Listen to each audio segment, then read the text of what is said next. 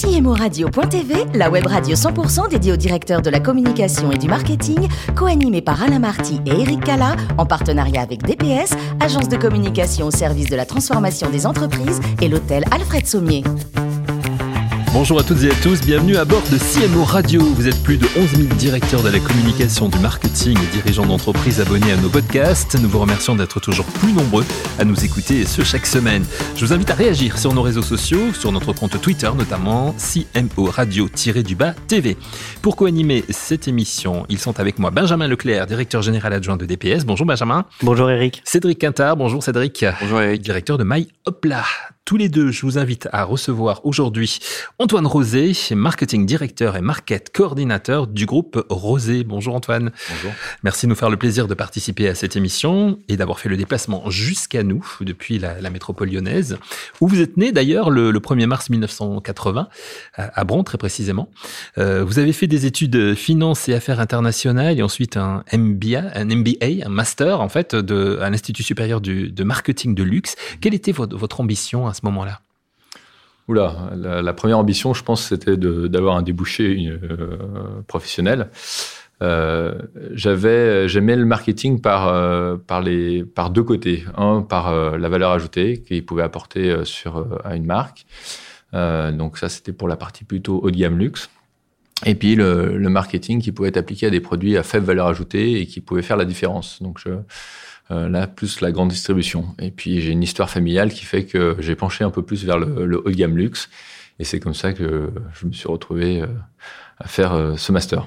On va y venir à l'affaire familiale, bien évidemment, le, groupe Rosé dans, un instant. Vous faites vos premières armes dans le groupe IWC, donc l'horlogerie, les montres de luxe. Qu'est-ce que vous y apprenez à ce moment-là? L'univers du luxe, majoritairement, parce que c'est un univers qui est très spécifique, avec beaucoup de codes.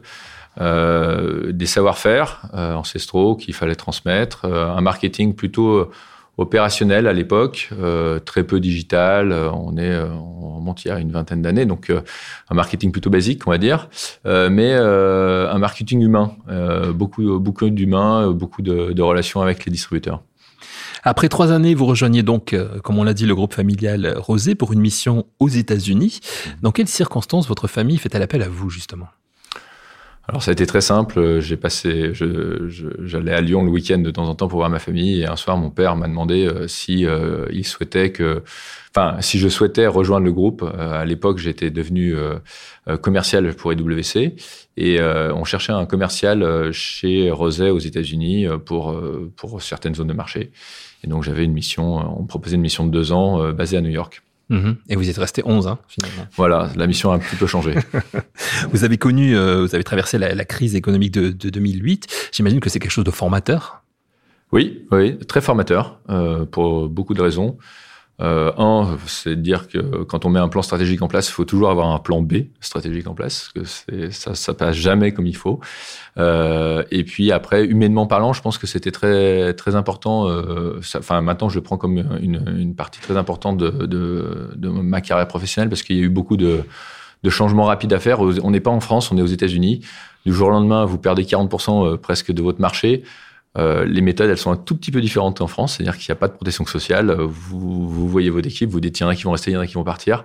Et puis là, vous passez une journée un peu difficile euh, et vous mettez un peu voilà la moitié de l'équipe à la porte. Et euh, humainement parlant, c'est un petit peu dur quand même. Hmm. Donc il y, a eu, y a eu, et puis il y a le rebond qui est aussi rapide, c'est-à-dire qu'on met aussi rapidement les gens dehors qu'on peut les réintégrer ou qu'on en réintègre. Et donc, euh, le rebond qui a été assez rapide par rapport à l'Europe. Donc, deux, trois ans plus tard, on a pu redémarrer assez fort. Et voilà, donc cette expérience a été très enrichissante. Quand on s'appelle Antoine Rosé, comme le fondateur de la marque en 1860, est-ce un atout ou est-ce que c'est un inconvénient? Je ne saurais pas le dire encore aujourd'hui. ça peut être un atout, ça peut être un inconvénient. On va dire si vous voulez rester discret sur ce que vous faites, c'est un peu compliqué.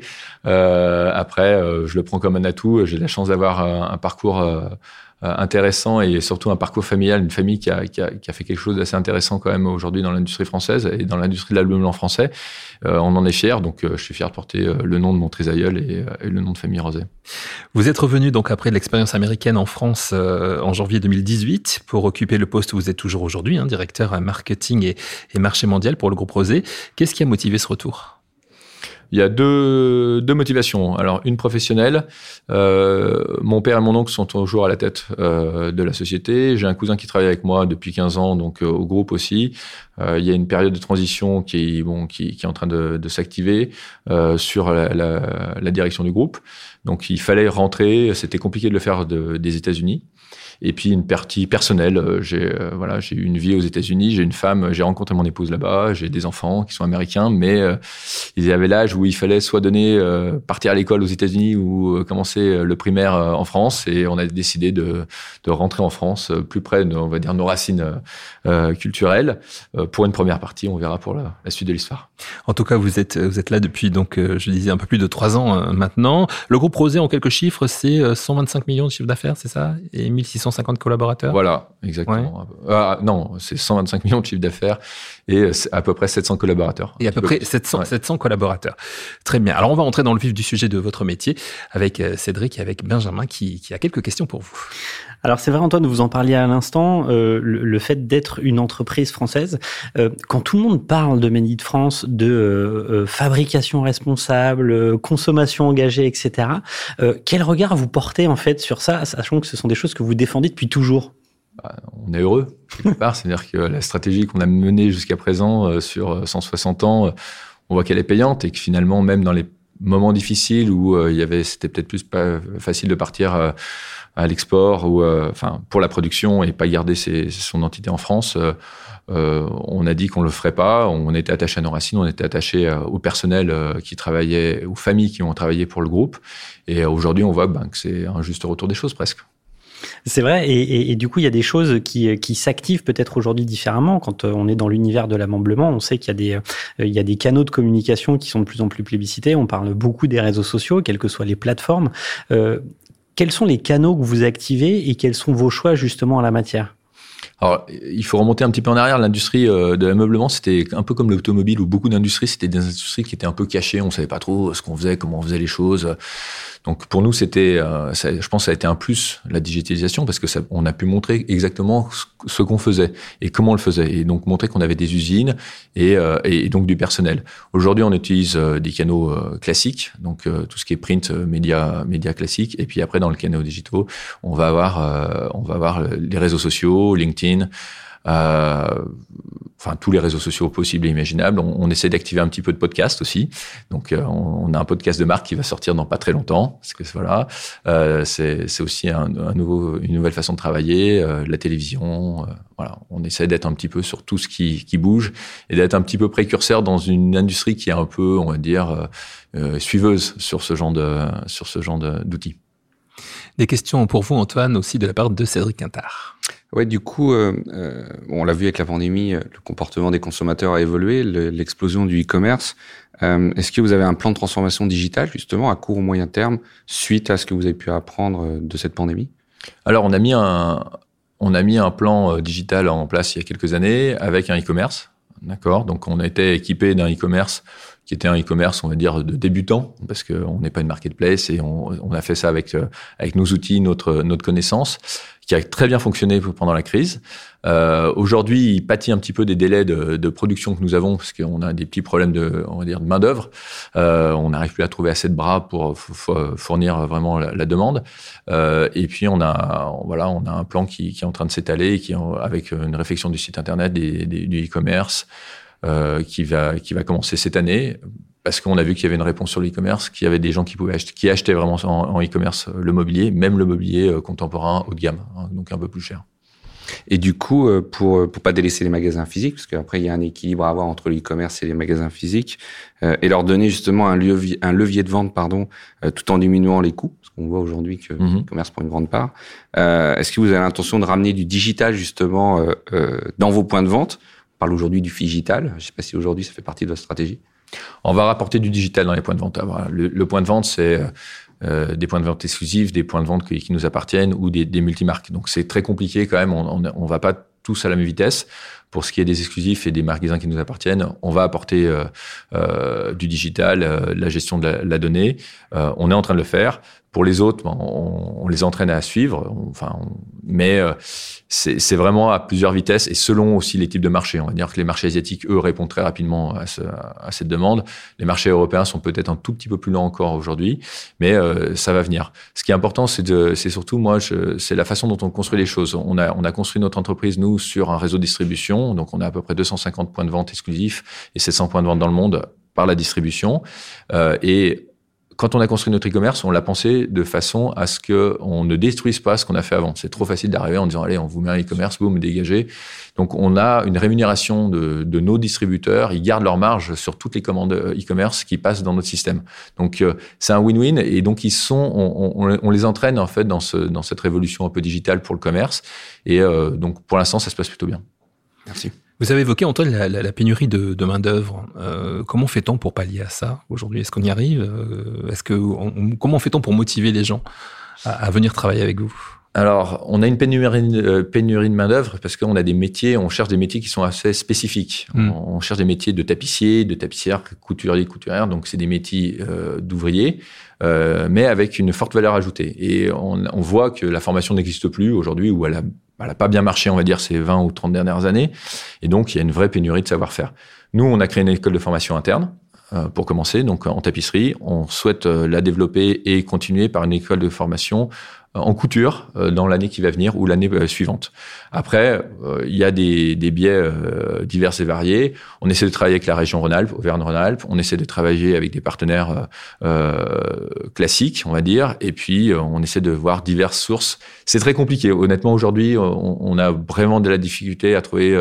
on a une pyramide des âges qui vieillit et on a de la difficulté à trouver une manœuvre supplémentaire alors qu'on a un portefeuille de commandes qui a jamais été aussi important.